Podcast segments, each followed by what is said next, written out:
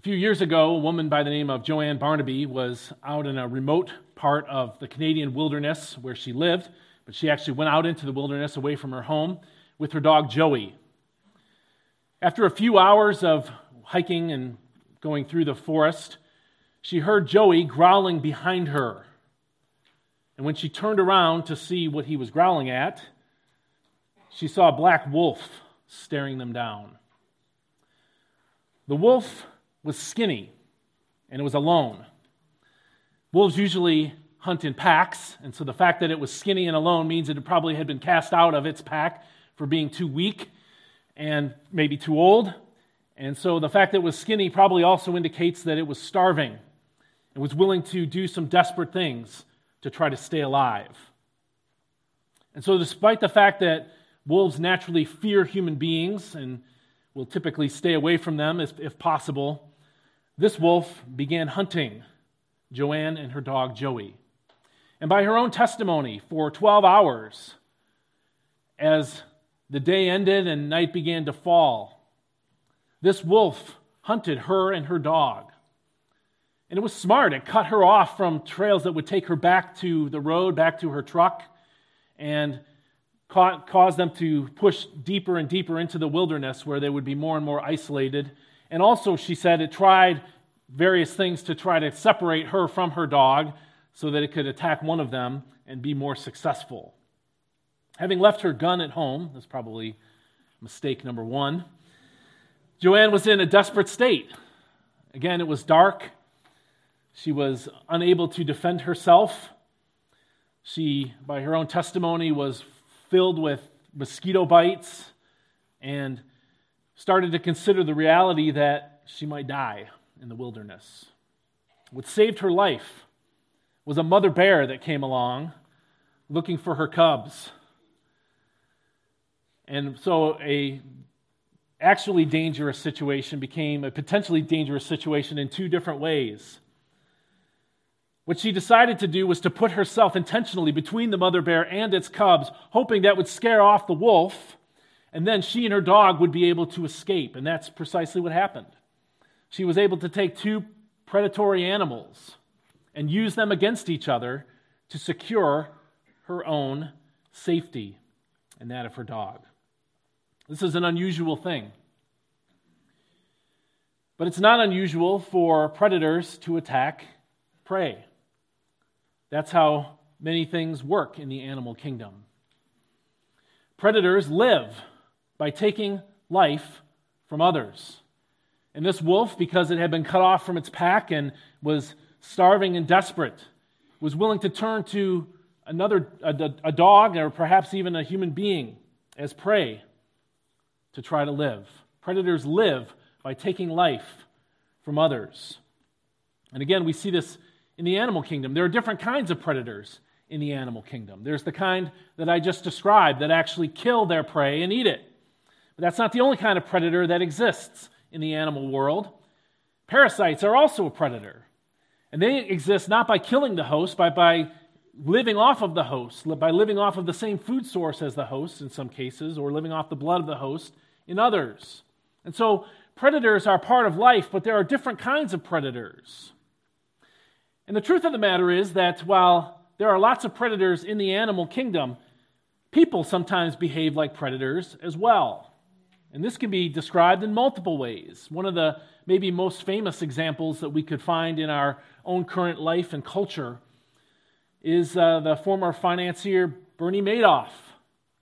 He took billions of dollars from people and was supposedly investing in and was giving them false statements, but basically he was just living off of their money until eventually his scheme was exposed. He was a financial predator. And he used the wealth of many as his prey until eventually he was caught. And so predators live by taking life from others. It can be literal life or it can be financial life in the case of human beings. Here in our passage this morning, Jesus is going to warn against spiritual predators. That's the, really the point of the section that I read a few moments ago in Luke chapter 20, verses 45 through 47. Jesus warned his disciples about spiritual predators. And we see the beginning of that warning in verse 45, where the scripture says, while all the people were listening. And so Jesus is about to say some harsh words about other people to the disciples, but he's going to say them in the hearing of the people that he is describing, which is pretty amazing. Verse 45 goes on to say, While all the people were listening, Jesus said to his disciples, so we know the disciples are the object of this teaching. And his statement to them began in verse 46, which says, Beware of the teachers of the law. Now you understand that the word beware is a word of warning. It's a, where, it's a word that tells you to have your defenses up. It's a word that tells you to be on the lookout for someone who is hunting you, for someone who is out to harm you in some way. And Jesus says these teachers of the law are like spiritual predators, as we'll see in a moment. Now, who is, who is this group of people called the teachers of the law? Well, these are people who are religious leaders in the times of Jesus. Throughout the uh, ages of God's people in the Old Testament, there were various um, religious tasks that needed to be performed. We're familiar with the priests who offered sacrifices and maintained the temple structure and offered guidance to the people of God and even taught the law, the Word of God. But in order for God's Word to continue to exist, because they lived in an age before documents could be easily reproduced electronically, it was necessary for people to copy and recopy the Word of God the scrolls on which Moses' law and the other writings of Scripture were, were uh, recorded. And so, as these uh, ancient manuscripts would wear out, there were men who came along and were trained in how to uh, reproduce these manuscripts laboriously by hand. And they became known as scribes. That's maybe if you're uh, familiar with a different translation of the scripture than the one I'm reading, that's might, that might be where, a word that you're more familiar with, the scribes. That's who Jesus is talking about. Now, in calling them teachers of the law, he, Jesus also highlights another function that this group of men had. Not only did they copy the Old Testament law, the scriptures, all of the scriptures of the Old Testament, but they also studied them in depth.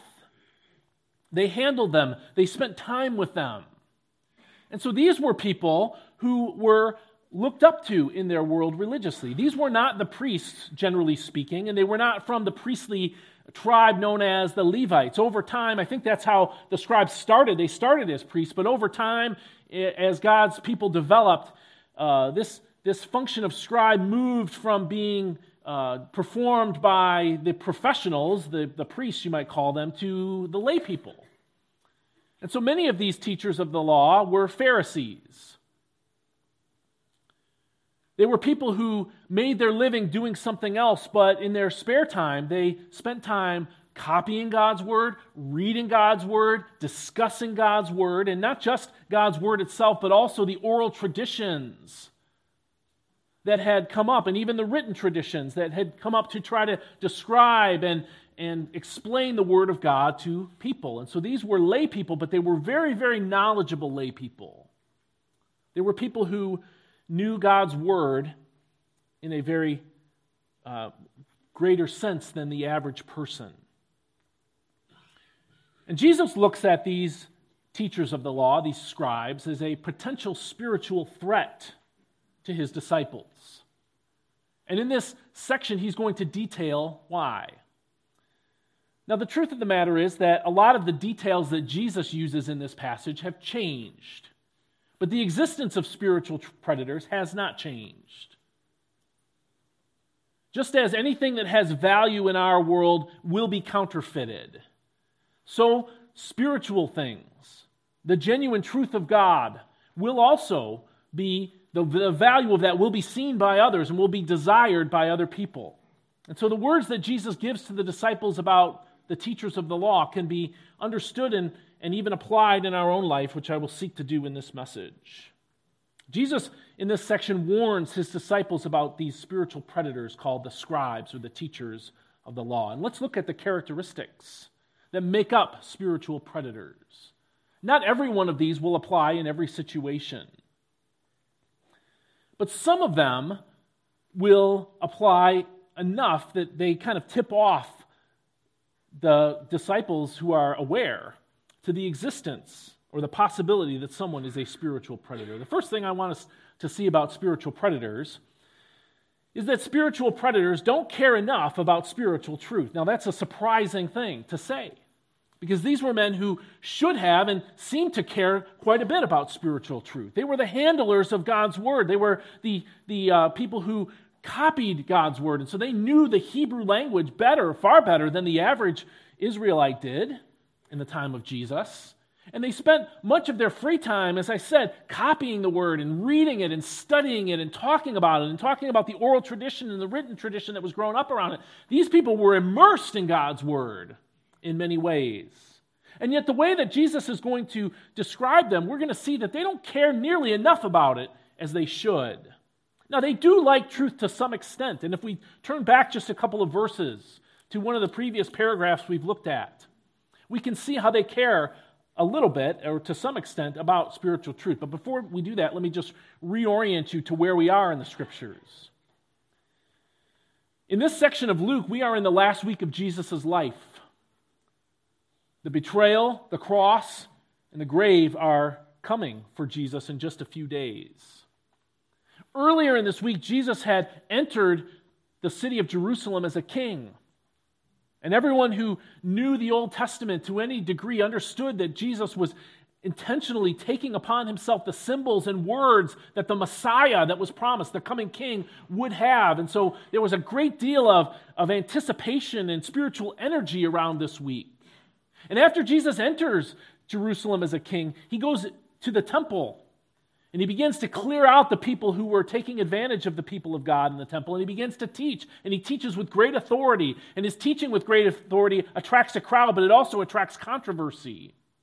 And so some of the spiritual opponents of Jesus come along and they try to get him to answer what they think are hard questions. And Jesus just, he just whips them, he just defeats them easily each time. Now, one of these challenges that Jesus had received was from the Sadducees. And they were the ones who controlled the temple. They controlled the physical structure of the sacrifices and the, um, the, the religious worship in Israel. And these Sadducees were theological liberals in many ways. They only held to part of God's word, and they didn't believe in the resurrection. They didn't believe in angels. They were, they were, um, they were not really strong spiritually as, as the Pharisees considered themselves to be, and they were not as powerful, really, in terms of um, the national consciousness as the Pharisees were. The Pharisees controlled religion outside of Jerusalem. The Sadducees controlled it inside of Jerusalem. So there's great tension between these groups, the Pharisees and the Sadducees. The Sadducees come to Jesus and they ask him the question that we looked at in our previous session last week.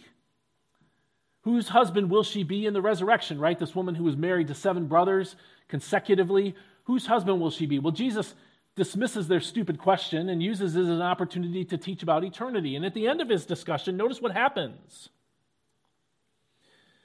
In verse 39, here in Luke chapter 20, the Bible says, Some of the teachers of the law responded, Well said, teacher. Who is this group? It's the same group that Jesus is condemning in our passage this morning. They liked what Jesus said about the resurrection. They liked the fact that he smacked around, verbally speaking, the Sadducees by his response.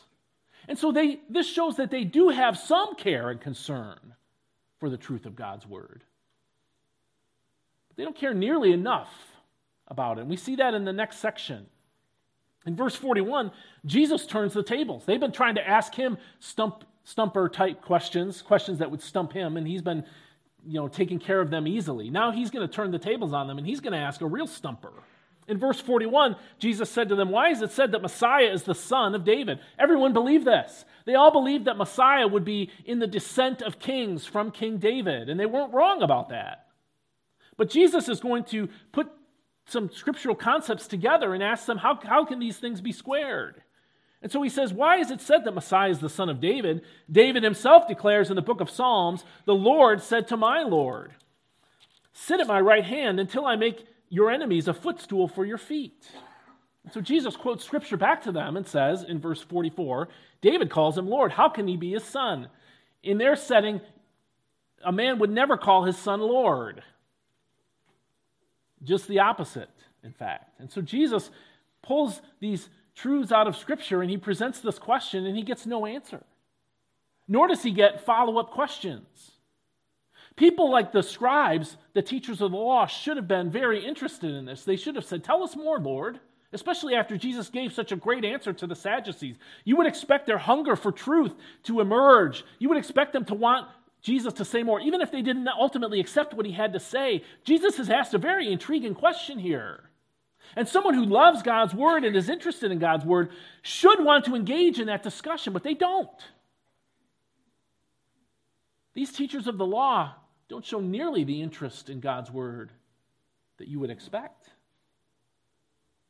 And this is why Jesus goes on the attack against them in verse 45.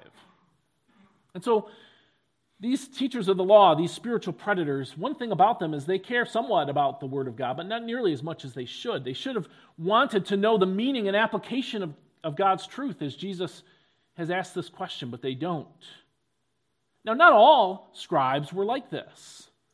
We find from other passages of the New Testament that some of these men were actual, actually became followers of Christ. So Jesus isn't saying this applies to everyone. He's saying it applies to so many in this group that I can speak in a broad category. But some scribes do actually have a deep appreciation for the Word of God.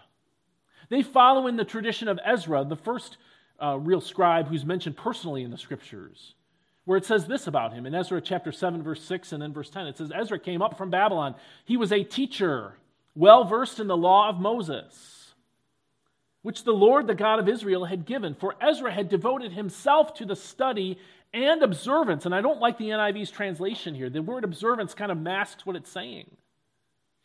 This verse is telling us that Ezra studied God's word and he applied it to himself. He did it. He put it into practice in his life. That's what the word observance means.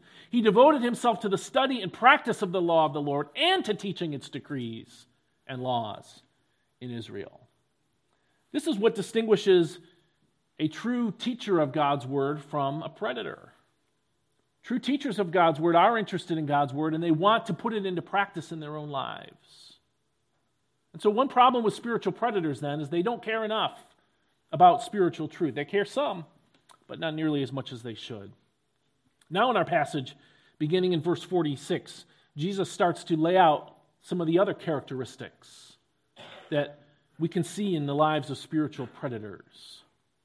And he's going to give us some descriptions that, taken together, sort of describe the biggest problem that a spiritual predator has. A spiritual predator has a severe spiritual problem, a heart problem. And it's a heart that cares too much about others in a bad way and not nearly enough about God. The reason these scribes are incurious about the teaching of God's word is that God is not the main concern on their radar at all. They're far more concerned about other people and what those other people think of them. And that's what makes them dangerous. And so in verse 46, Jesus is going to tell us another thing about spiritual predators, which is that they feed on the admiration of others. Spiritual predators feed on the admiration of others. That's at the bottom their core problem, spiritually speaking. Look with me at verse 46, where Jesus describes this. It says, Beware of the teachers of the law. They like to walk around in flowing robes and love to be greeted with respect in the marketplaces and have the most important seats in the synagogues and the places of honor at banquets. In this section, Jesus is going to describe the core spiritual problems. And he's going to say that predators feed on the admiration of others in three ways. First, they dress to impress. They want the admiration of others, so they dress in ways that will cause others to be impressed with them. We see that in verse 46, where it says, They like to walk around in flowing robes. Now, it's unclear from what we know about the first century if they had a special type of robe that would sort of designate them as scribes or if they just bought better clothes than the average guy. The average guy was buying off the rack, you know, at J.C. Penney or whatever. And the scribes maybe were going to a more specialized store. They might have been buying bespoke clothing that was measured and tailored to make them look good. Or maybe the fact that it's described as a flowing robe means that it was extra long. But one way or another, these men try to manufacture admiration from other people by looking better than other people in the way that they dressed. And the truth of the matter is that this still exists among spiritual predators. Now, I'm not at all saying that just because someone looks good when they're teaching, that they are, for that reason, a spiritual predator. But what I am saying is that those who, in our world, fit the mold of spiritual predator in many ways often fall into this category as well. And this can be seen in many different ways. Maybe they wear a clerical collar, not so much to indicate to others that they are someone who's there to help spiritually, but because it gives them a sense of preferential treatment when they go out in public. Maybe they wear business suits and ties, and maybe really nice business suits and ties, so that people uh, give them a certain amount of respect when they go out into the world.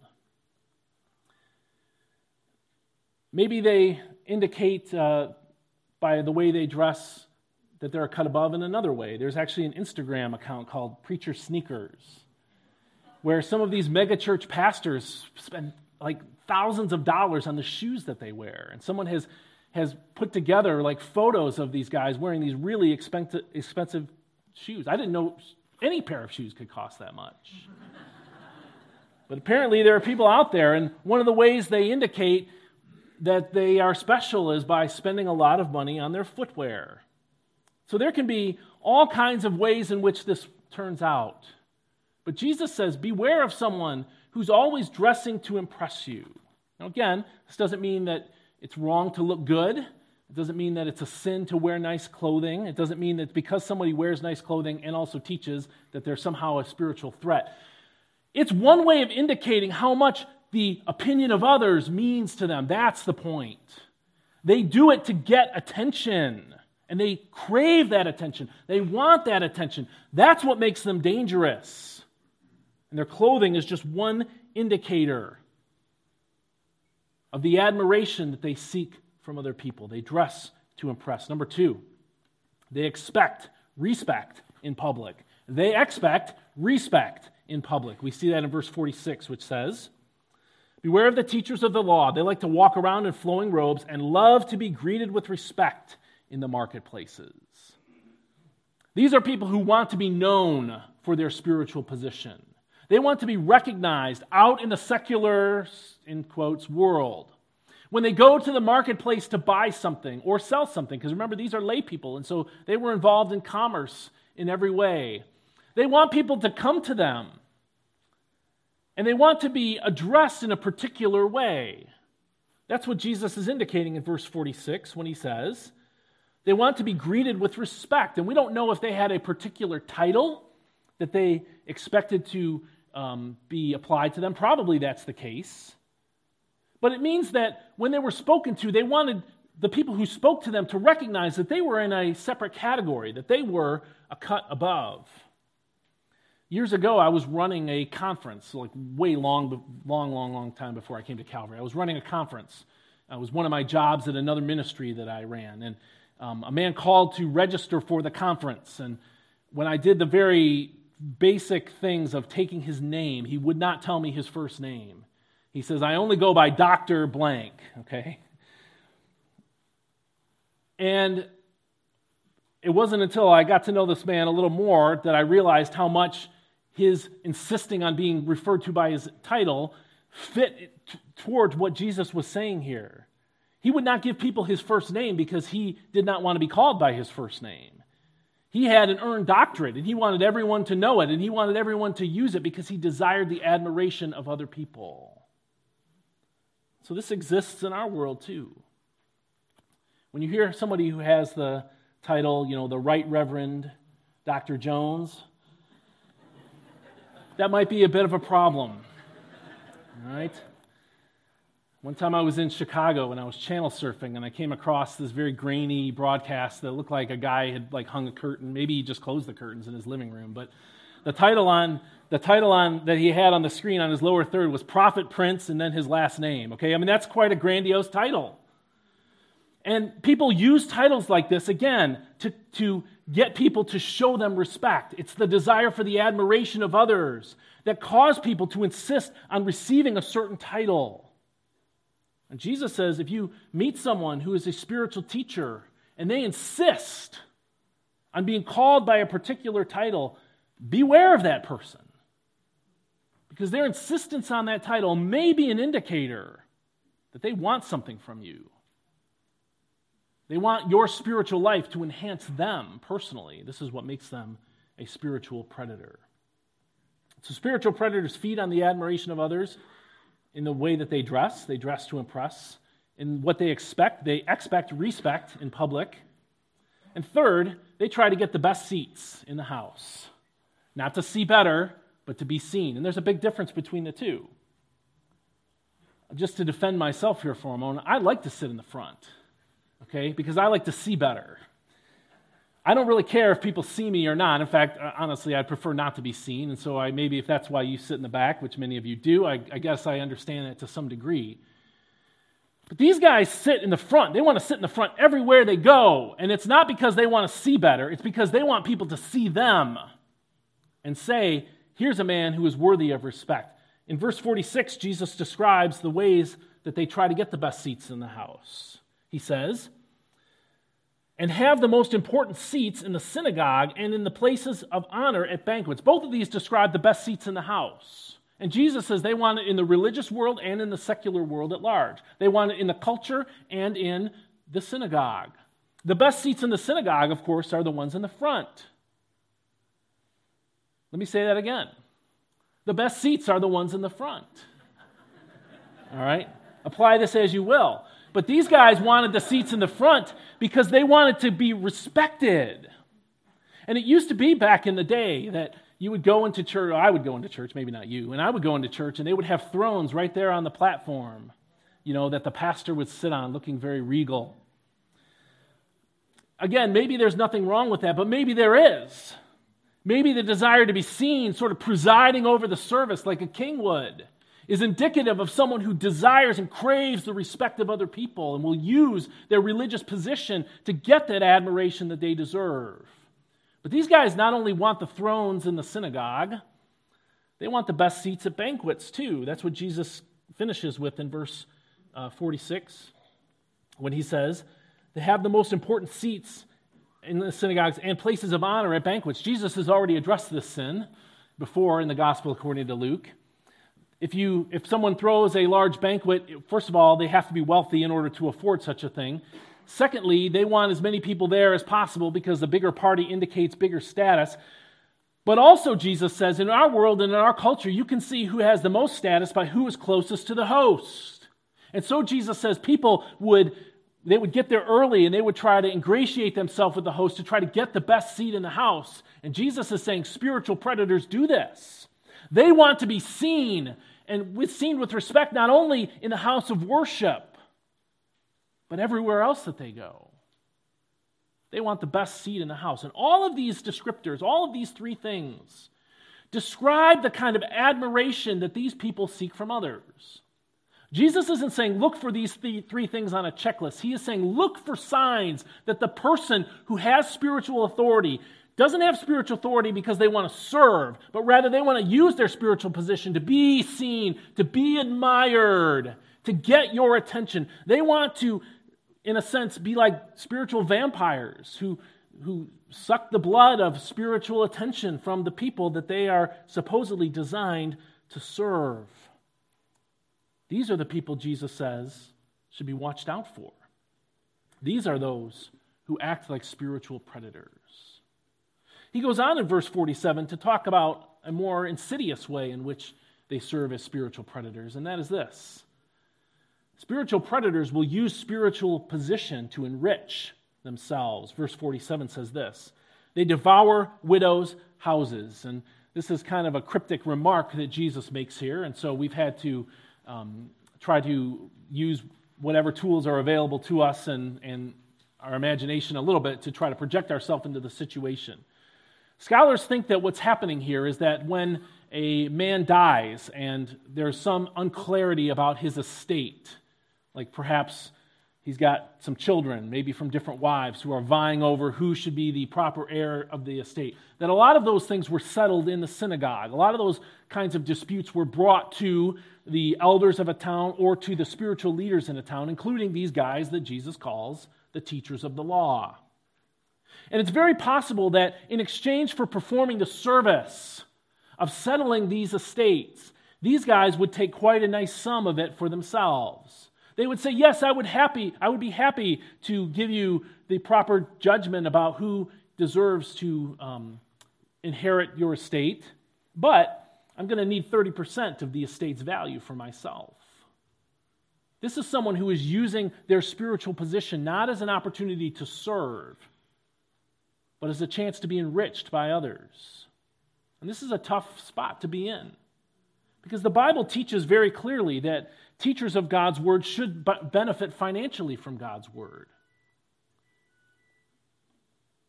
And so there's nothing necessarily wrong with being paid for serving the Lord in this way. The problem is, widows in their culture were the most vulnerable people in their world. They were the most likely to be exploited. And the fact that these men would charge, if, if we understand the passage properly, such a large sum to perform such what really was probably a very simple service shows that they had no concern for these widows as persons. Rather, they saw it as an opportunity to enrich themselves. And this happens in the world today as well. I've said already that God's word teaches that teachers of God's word should be paid by the people that they serve. And I could take you to many passages of Scripture that explain and defend that teaching. But because of that, there are some, there are some pastors, there are some um, what we would call parachurch leaders who care more about fundraising than they do about anything else, who spend more time talking about the needs that they have and the ways in which they could serve in order to try to get the maximum number of donations from the people. And there are some pastors who have enriched themselves, who have taken millions of dollars, not, I'm not exaggerating, from the donations of people, some of those people who are in financially desperate positions. Some of those people who live on a fixed income, and yet because they are sold and, and, and persuaded of the need, they, they will put um, a ministry or a, minister on their um, monthly um, contribution list, and they're constantly being squeezed for ever greater contributions. There's nothing wrong with being paid for doing ministry. There is something seriously wrong with seeking to get wealthy off of the backs of others because you have a spiritual position. And that's what a spiritual predator does. Spiritual predators will use their spiritual position to enrich themselves. At the end of verse 47, Jesus also tells us this that spiritual predators perform impressively at religious activities. They don't just take the title, they actually do well when the performance of religion happens. At the end of verse 47, Jesus says, And for a show, make lengthy prayers. These guys are good at talking. That's how they became teachers of the law. That's why they became teachers of the law in the first place. But because they know much about Scripture, they are able to pray publicly for a long time with very flowery language, incorporating verses and passages from the Word of God into their teaching. Now, as I said, there's not anything wrong with any one of these things. There's nothing wrong with wearing nice clothing. There's nothing wrong with sitting in the front of church. There's definitely nothing wrong with sitting in the front of church. There's nothing wrong with having a nice seat next to the host. There's nothing wrong with being paid for your ministry if, if it's a if it's a you know a reasonable amount and, and under the right protections. And there's nothing wrong with praying publicly. What's wrong is that these people crave the attention of other people, and they will use the spiritual position that they have to get that kind of attention from other people. The problem with these scribes is a heart, a heart that doesn't care enough about God and His truth, but rather sees God and His truth as a vehicle for getting what they really want the respect and admiration of others. And so you see, underneath this sin, there's, or underneath these, this description of sins, there's a sin that could apply to any one of us. Any one of us that cares too much about what other people think is in a position where we don't care nearly enough about what God thinks. Or we might compromise to get the attention and acclaim of others. And so this is what happens with spiritual predators. They may not do any they may not do all of these things. They may do other things that fit in these are examples, is what I'm saying, of things that they might do, but all of them are designed to get as much attention from others. That's the problem with a spiritual predator.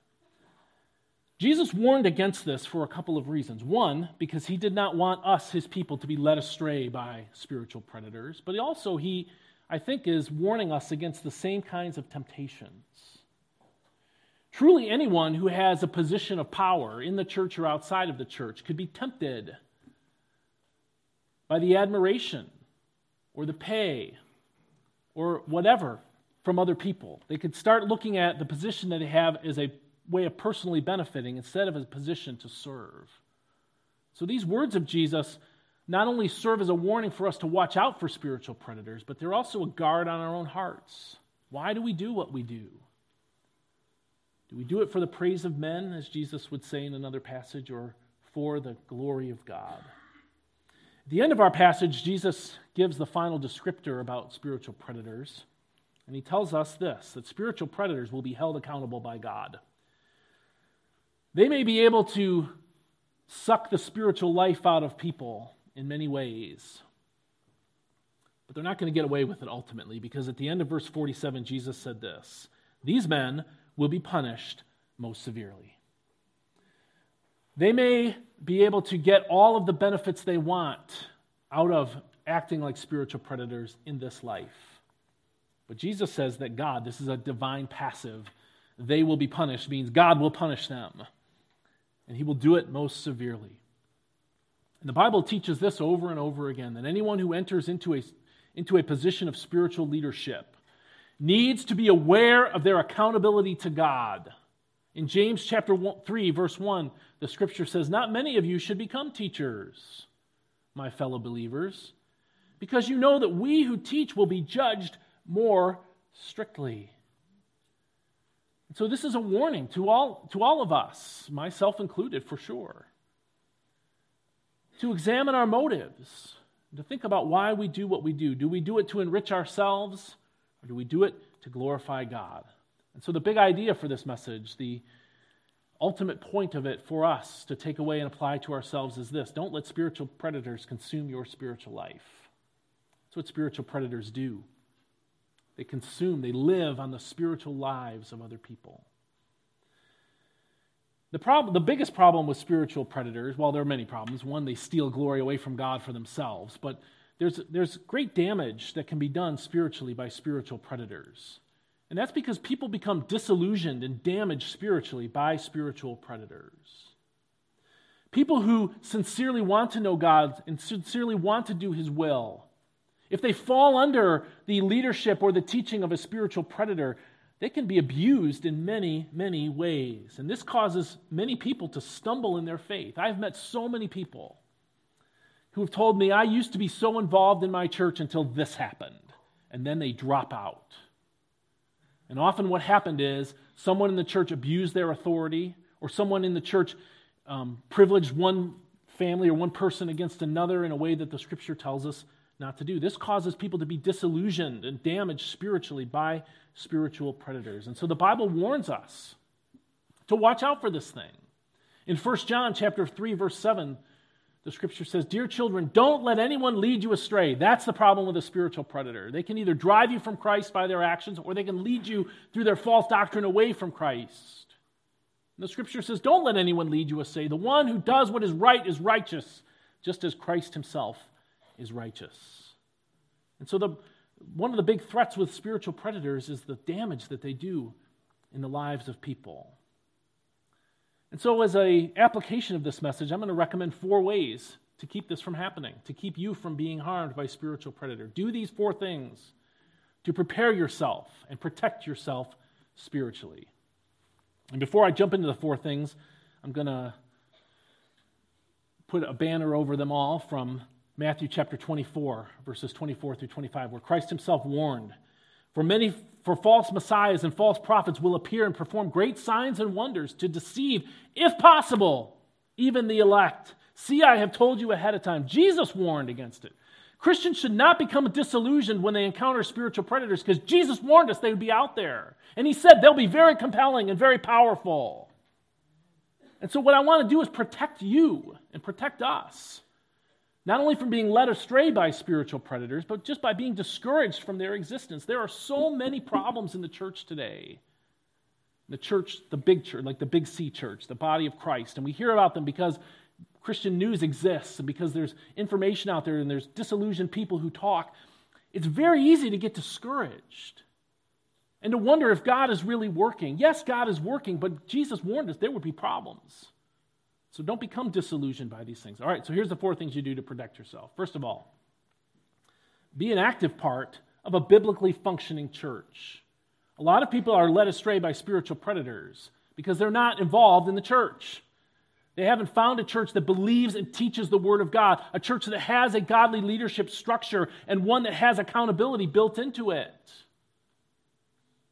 But a Christian without a church is, in a sense, homeless spiritually. The New Testament knows nothing of such a person. And the book of Hebrews is constantly warning the people of God not to turn away from Christ, but also not to turn away from the church. The church is the body of Christ, it is the pillar and foundation of the truth, the Bible says. Every Christian needs to be in a church because if you're not, you're spiritually vulnerable. And in uh, Hebrews chapter 13. I'm going to read verses 7 through 9 and then verse 17. Notice how the writer of Hebrews urges the people to be under godly spiritual leadership in the church. He says, Remember your leaders who spoke the word of God to you. Consider the outcome of their way of life and imitate their faith. We're going to come back to this verse later, but just kind of keep that in mind. Verse 8 says, Jesus Christ is the same yesterday and today and forever. In other words, don't look for innovation in doctrine. But verse 9 says, Don't be carried away by, away by all kinds of strange teachings. Instead, have confidence in your leaders and submit to their authority because they keep watch over you as those that must give an account. Do this so that their work will be a joy, not a burden, for that would be of no benefit to you. The, the antidote against spiritual predators is not to get outside the church. The antidote to spiritual predation is to be in a biblically functioning church and come under that accountability and follow the leadership that God gives you. So that's one. Be an active part of a biblically functioning church. Number two, learn the truths of God's word for yourself. Learn the truth of God's word for yourself. Because you need to know God's truth on your own. It will guard you against the deceptions of others. Also, you need it for spiritual growth. And again, the writer of Hebrews says this in Hebrews 5 12 through 14. In fact, by this time, you ought to be teachers, but you need someone to teach you again the elementary truths of God's Word all over again.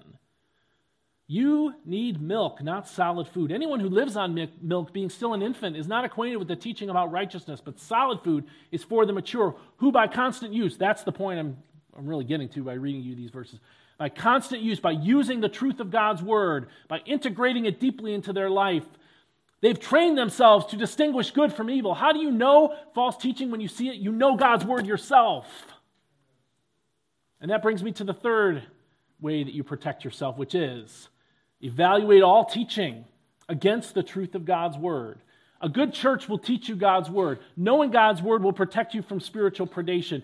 And part of that process is evaluating all the truth that you hear, whether it comes from me or, or an elder in this church or a teacher in this church or someone outside this church. The Bible says all of us should be evaluating always the truth that we hear against the Word of God and evaluating whether it's true or false. In John chapter 8, verses 31 through 32, Jesus said this To the Jews who had believed him, Jesus said, If you hold to my teaching, you are really my disciples then you will know the truth, and the truth will set you free. See, part of the problem that some people have that leads them astray is that they think that, um, that all matters of doctrine are, in a sense, an open question. And so when someone comes along questioning, they, they say, Well, that's, a, that's an interesting thought. Let me consider that some more. Jesus says, You got to hold to my teaching, and then you know the truth. It's not the other way around. We don't grow in our faith by being skeptical of truth, in a sense. We grow in our faith by knowing what Jesus taught. And then, as we grow in our faith, we're able to discern truth from error. Another passage of scripture that talks about this is the famous Bereans in Acts chapter 17, verse 11. The Berean Jews were of more noble character than those in Thessalonica, for they received the message with great eagerness. Notice, they weren't skeptical about it. They received it with great eagerness, but they also did this they examined the scriptures every day to see if what Paul said was true. If they're noble for evaluating Paul's message against God's word, then we as Christians should be nobly examining everyone's message against God's word. Whether it's me or another trusted pastor of yours, everything that, that, that we uh, hear that purports to be teaching about God's word needs to be filtered through the truth of God's word and evaluated before it is accepted. And so, finally, the fourth thing that will help you prepare yourself and protect yourself spiritually is to watch the lives of those who influence you spiritually. Do people who promise spiritual growth actually show any growth in their own life?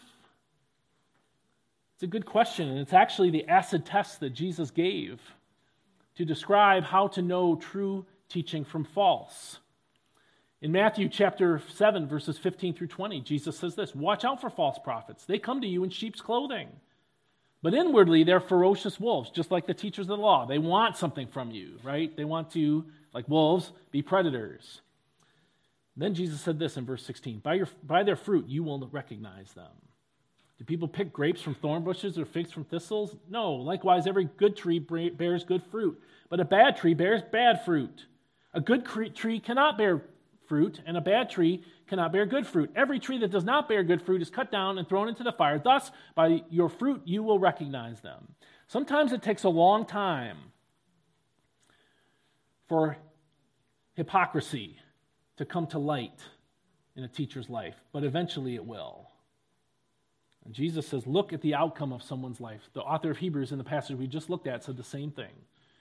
Hebrews 13, 7. Remember your leaders who spoke to you the word of God. Consider the outcome of their way of life and imitate their faith. One of the problems we have in our world where we have these broadcast mediums where one person can write something or record something and blast it out to millions is that we may never get close enough to see what that person is really like. Celebrity preachers who wear the sneakers and get the crowds might be teaching the Word of God and they might be living it out in their lives, but they also might be spiritual predators. And so that means we ought to be especially careful about them and consider the way that they live. In this world, we're going to face spiritual problems. We're going to face teachers who come along and, for their own hypocritical reasons, use their position to exploit the people of God. Don't let it happen to you. Don't let spiritual predators consume your spiritual life.